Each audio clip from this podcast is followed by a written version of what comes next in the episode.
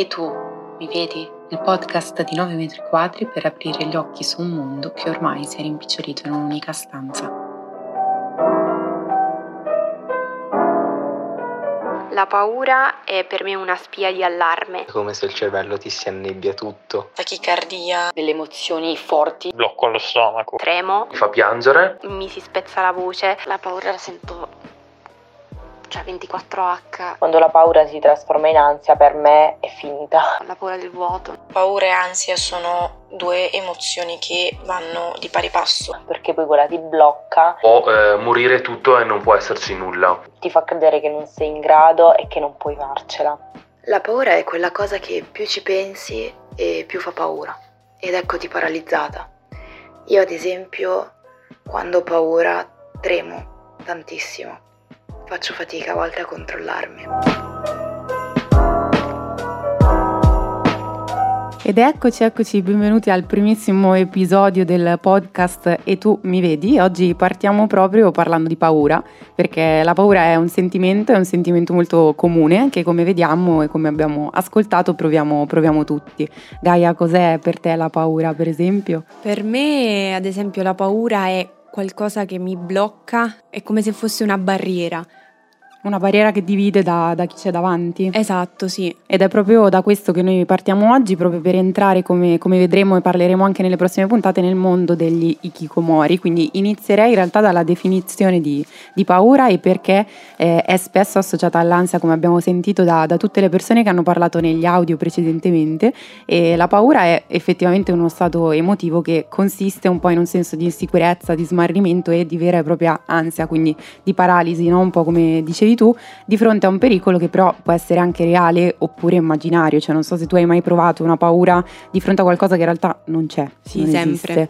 E è una cosa che si crea proprio nella nostra testa e si crede di, di non essere in grado, no, di, di superarlo. È un po' un impulso naturale, quindi è una cosa che in realtà potrebbe anche essere positiva. Cioè, oltre a questa definizione, la paura ovviamente ci mh, permette di affrontare bene anche i pericoli le, reali, no? Sì, è come se ti mettesse, secondo me, in allerta, che esatto, c'è qualcosa che può accadere. Esatto, il problema è che questa paura, questa ansia, oltre a essere positiva ogni tanto, oltre a proteggerci, soprattutto nel nostro tempo, nella nostra generazione, magari tra poco daremo anche qualche dati per entrare bene nel, nel fenomeno, se è cronicizzata diventa un po' al limite del, del patologico, no? Infatti di solito la paura si, si misura per intensità, frequenza e durata, quindi ovviamente più la paura è, più ti viene, quindi quante volte al giorno o anche meno in realtà, e per quanto tempo perdura ovviamente valuta anche eh, no, la nostra visione delle, delle cose, tant'è che attualmente la paura riguarda un po' tutti, cioè l'abbiamo sentito prima, erano tantissime le persone che, che provavano paura. Sì, assolutamente, secondo me ce ne sono anche tante in comune tra le persone. Esatto, sì, tante paure in comune, e pensate che con, con un'analisi che da poco è stata pubblicata su JAMA Pediatrics ha dimostrato che oggi un adolescente su quattro in Italia e nel mondo ha dei sintomi che sono eh, simili e misurabili a un disturbo d'ansia, quindi effettivamente collegati alla paura che tanto spesso ci blocca, no? Col cosiddetto freezing, che è proprio il paralizzarsi. Non so se a te è mai successo. Sì, sempre. E cosa succede nel momento in cui ti paralizzi? Eh, letteralmente, secondo me, succede che mi fermo e eh, spesso la causa è anche irrazionale, secondo me. Ok, cioè, cioè tu come hai se dei io pensieri... percepissi qualcosa eh, che poi nella maggior parte dei casi non, non esiste, o comunque lo percepissi in maniera molto più esagerata rispetto a quello che è realmente, e quindi mi fermo letteralmente a pensare, e poi da lì è un continuo pensiero. Ed è proprio da, da questo parlare di questo tipo di paura che ci serve per entrare nel mondo degli Hikikomori. Perché? Perché loro hanno la paura un po' più comune, come dicevi tu, spesso le paure sono simili anche, associabili, ovvero de, del mondo, no? Un po' dell'altro, dell'estraneo. Pensiamo che è una cosa che è sempre esistita, non so se hai mai sentito parlare di agorafobia. Per sì. dire, quindi la paura dei, dei luoghi affollati, dei luoghi comuni, sì. La xenofobia, che è la paura mm. dell'altro, o addirittura l'antropofobia, che è proprio la paura dell'umanità. Quindi non stiamo parlando di cose così lontane da noi, no? Eh, la ricerca poi di una solitudine che ti impedisce di avere questa paura e porta queste persone ad una scelta drastica. Io non so se tu hai mai sentito parlare di Hikikomori. Sì. Ok. E so qualcosina. Ok, entriamo quindi all'interno un po' appunto della loro mente. E Hikikomori, iniziamo subito da che cosa significa, perché mm-hmm. è già una parola strana. Sì, esatto. È una parola che quando uno sente non, non capisce, letteralmente spaventa un po', forse anche. Spaventa, spaventa sì. dal, dal fonema proprio. Sì. E letteralmente significa mettersi da parte, perché è un termine in realtà gergale giapponese, nasce da lì ed è composto da iku, che significa proprio tirare indietro, e komoru, che significa isolarsi. Quindi è una tendenza ad un isolamento. Noi continueremo a parlare e a nominare l'isolamento, perché effettivamente è quello che succede, un allontanamento graduale e volontario da, dalla società, dagli altri, e il conseguente recludersi in un'unica stanza individuale e privata. In realtà queste non sono definizioni eh, ufficiali, perché non esiste ancora una definizione ah, ufficiale, ecco. purtroppo, ed è la parte principale, se non quella di Marco Crepaldi, che è il fondatore di questo blog del duemilatredici che è Hikikomori Italia, che è l'unico eh, che si sta occupando un po' di informazione in Italia, e lui identifica esattamente, come dicevamo prima, una pulsione alla reclusione fisica che è continuativa nel tempo,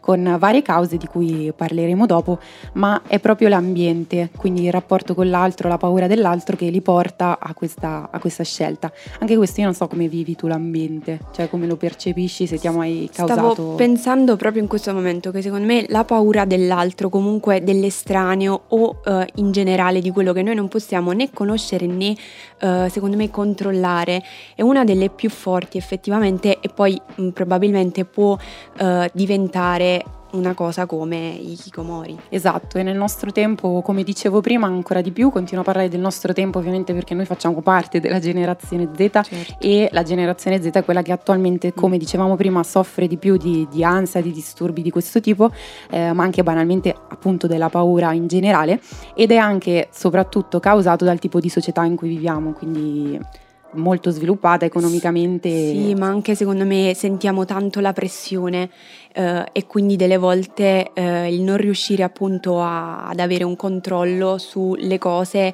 eh, ci fa vacillare un po'. Esatto, me. Questa paura è abbastanza strutturale, tra virgolette, mm. perché come eh, si dice, come viene nominata, alla base in realtà della nostra società capitalista attuale c'è la piramide di Maslow, cosiddetta piramide di Maslow, che effettivamente quello che viviamo tutti i giorni, cioè in un contesto in cui ormai noi abbiamo tutto per, cioè diamo tutto per scontato, perché abbiamo tutti i bisogni naturali, mm-hmm. l'unica paura che ci rimane è il riuscire a superare anche tutto il resto, cioè eh. diamo ancora maggiore importanza, no, agli obiettivi di, di successo. Non so se tu la vivi, sì. per, io la vivo personalmente sì, sì, questa sì. cosa, no, cioè, assolutamente, cioè è come se ci fosse, e secondo me questa cosa è veramente forte nella nostra generazione, perché abbiamo un'asticella che delle volte è veramente troppo alta, ed è un'asticella che un po' eh, la società ci ha imposto, quindi mh, secondo me è questo che poi ci fa venire l'ansia. Esatto, e da lì nella mente nostra di Hikikomori, e un po' in realtà di tutti, si sviluppano questi meccanismi mentali effettivamente, che sono un po' inganni, no? Che creano un circolo vizioso che poi dipende da se stesso, da questo stato mentale, cioè parte eh sì. tutto da quello che dicevi tu, quindi da dei pensieri, un'ansia anzi anticipatoria, mm. cioè a me capita spesso che all'idea che devo fare una certa cosa, sostenere un certo incontro, poi adesso parlo appunto dell'altro, ma in generale di entrare in un ambiente estraneo, che comunque io sì. non, non vivo ovviamente quotidianamente come la mia casa, si crea quest'ansia e delle convinzioni relative a quello che io potrei essere, no, in quel, in quel momento. Sì, esatto, è come se uh, io ad esempio immagino me stessa in quella situazione prima che questa situazione si verifichi, e poi non corrisponde in realtà a quello che accade davvero, però questo mi genera ancora più ansia, come dicevi tu, anticipatoria, cioè esatto, del prima. Esatto, e dall'ansia poi partono queste convinzioni relative a dei pericoli sociali che io percepisco, che comunque eh, effettivamente magari sono anche già successi, e da qui derivano dei pensieri detti automatici, correlati un po' alla propria performance che si può avere poi durante, durante quell'incontro, durante quel contesto. E poi questi meccanismi mentali di cui parlavamo creano anche un'elaborazione, no, che uno si fa di se stesso, si chiama proprio elaborazione anticipatoria del sé, quindi io mi autogiudico anche prima di sapere sì. cosa, cosa succederà. Però è tutto un percorso abbastanza naturale che tutti abbiamo, e da lì parte la mania di voler avere tutto sotto controllo, mm. cioè a me capita prima di una situazione di eh, pensare già come potrebbe andare e di avere tutte le soluzioni nel caso. Sì, esatto, io eh, le soluzioni no, però la immagino sempre, e forse è questo poi effettivamente che mette più ansia, nel senso che, ripeto, spesso non corrisponde effettivamente alla realtà poi. Esatto, questo è il meccanismo della paura da cui poi parte, dopo tutto ciò, l'ipervigilanza, quindi dei comportamenti protettivi e autoprotettivi, che in realtà sono anche spesso associati a dei sintomi somatici e cognitivi che sono veri, cioè rossore, tachicardia, mm. ipersudorazione, lo sentivamo prima, qualcuno diceva un buco nello stomaco, il mal di stomaco, sono tutte cose che poi portano al, diciamo, massimo apice che è il freezing, ma a un'attenzione estrema, no, a tutti, a tutti gli stimoli e l'evitamento, quindi una strategia di difesa per cui o si scappa oppure ci si richiude, cioè abbastanza, sì. È una scelta abbastanza naturale secondo me, e tutto ciò si alimenta a vicenda, perché ovviamente se tu poi scegli di allontanarti tutti questi meccanismi ritornano al contrario, cioè diventa un pattern di comportamento in cui tu sei chiuso e hai mh, le proprie mura domestiche dove effettivamente è tutto tranquillo. Eh sì, perché ci sei solo tu. Esatto, svanisce tutto e diventi dipendente da tutto quello che è successo sì. fino a quel momento senza accorgersene. E da qui appunto in realtà nasce, facciamo un minimo di quadro storico velocissimo perché già siamo entrati bene secondo me nella testa eh, che è un po' la nostra, perché secondo eh, me sì. lo siamo davvero un po', un po' tutti. Eh, questo termine effettivo nasce nel millenovecentonovantotto però da Tamaki Saito, che è un, uno psicologo, psichiatra, nel suo libro Ritiro sociale adolescenza senza fine, in cui nomina un po' per la prima volta con valenza scientifica questo, questo termine, e poi finalmente nel duemilatré il, il governo di, di Tokyo riconosce il fenomeno a livello scientifico, e infine nel duemiladieci si stimano i primi dati e, e pensa che c'erano già seicentonovantaseimila casi. Quindi, incredibile. Quindi chissà a questo, a questo punto, ma non ci sono dati ufficiali, come dicevo non c'è una definizione ufficiale, si sa però che non è considerata una malattia, perché non, come non ci sono e non esistono ancora queste cose, non esiste alcuna diagnosi ufficiale nel manuale del, del disturbi mentali, quindi è considerata una sindrome relegata al Giappone, anche se non so se lo sai, ma in realtà non è così. Eh, immaginavo. Cioè non è unicamente ovviamente in Giappone, ma si è definita anche la transculturalità del, del fenomeno. Infatti, come dicevamo, collegato alle società capitaliste,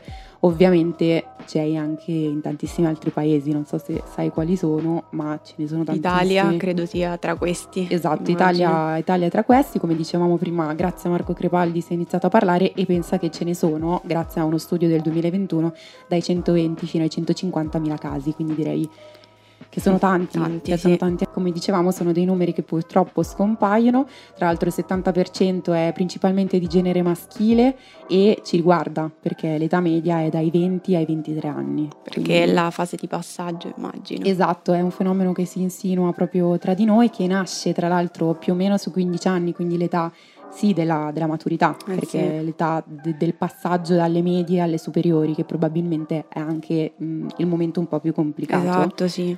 Dove ognuno appunto cresce, poi ci sono tanti fenomeni, tante cause di cui parleremo nella puntata successiva. Siamo partiti però dalla paura, e in Italia, io non so se tu la senti questa cosa, ma c'è tanto, cioè c'è tanto ansia, e per esempio negli ultimi anni si è sentito tanto ansia sul futuro, sì, ansia sul lavoro, che sì, è una sì, delle sì. cose che, che amplifica, no? Mm. Cioè non so se tu l'hai vissuta.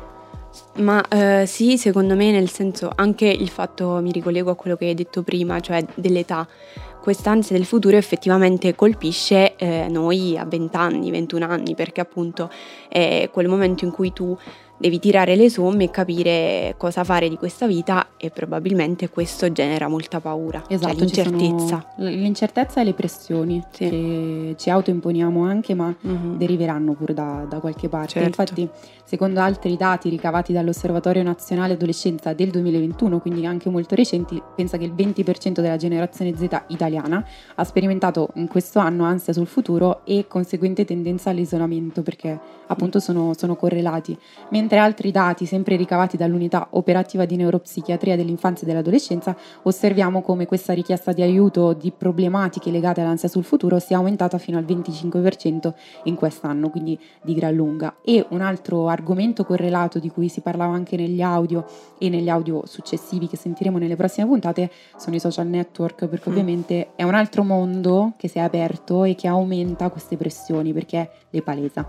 cioè rende tutto sì, plausibile. Sì, è perché secondo me in quel caso c'è la necessità di apparire in un certo modo e magari questo apparire non coincide con l'essere. Esatto, e aumenta la paura, aumenta la paura di quello che gli altri possono pensare, esatto. e, e in realtà aumentano anche le cause effettive, perché sì. ci sono proprio dei fattori di rischio di cui parleremo nella seconda puntata, e dalla paura effettivamente è meglio scappare, però con tutte queste pressioni scappare dove? Perché sono ovunque.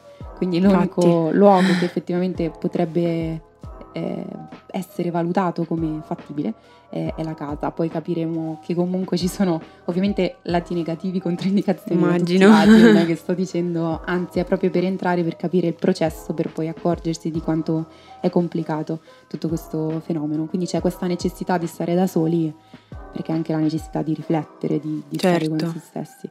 Quindi questo era il primo episodio di E tu mi vedi, nove metri quadri, un progetto molto più ampio che convive con un'esperienza in realtà virtuale a tappe con quattro video immersivi a trecentosessanta gradi, quindi vi rimando al sito in descrizione e profilo Instagram, YouTube e tutto quello che, che ne deriva.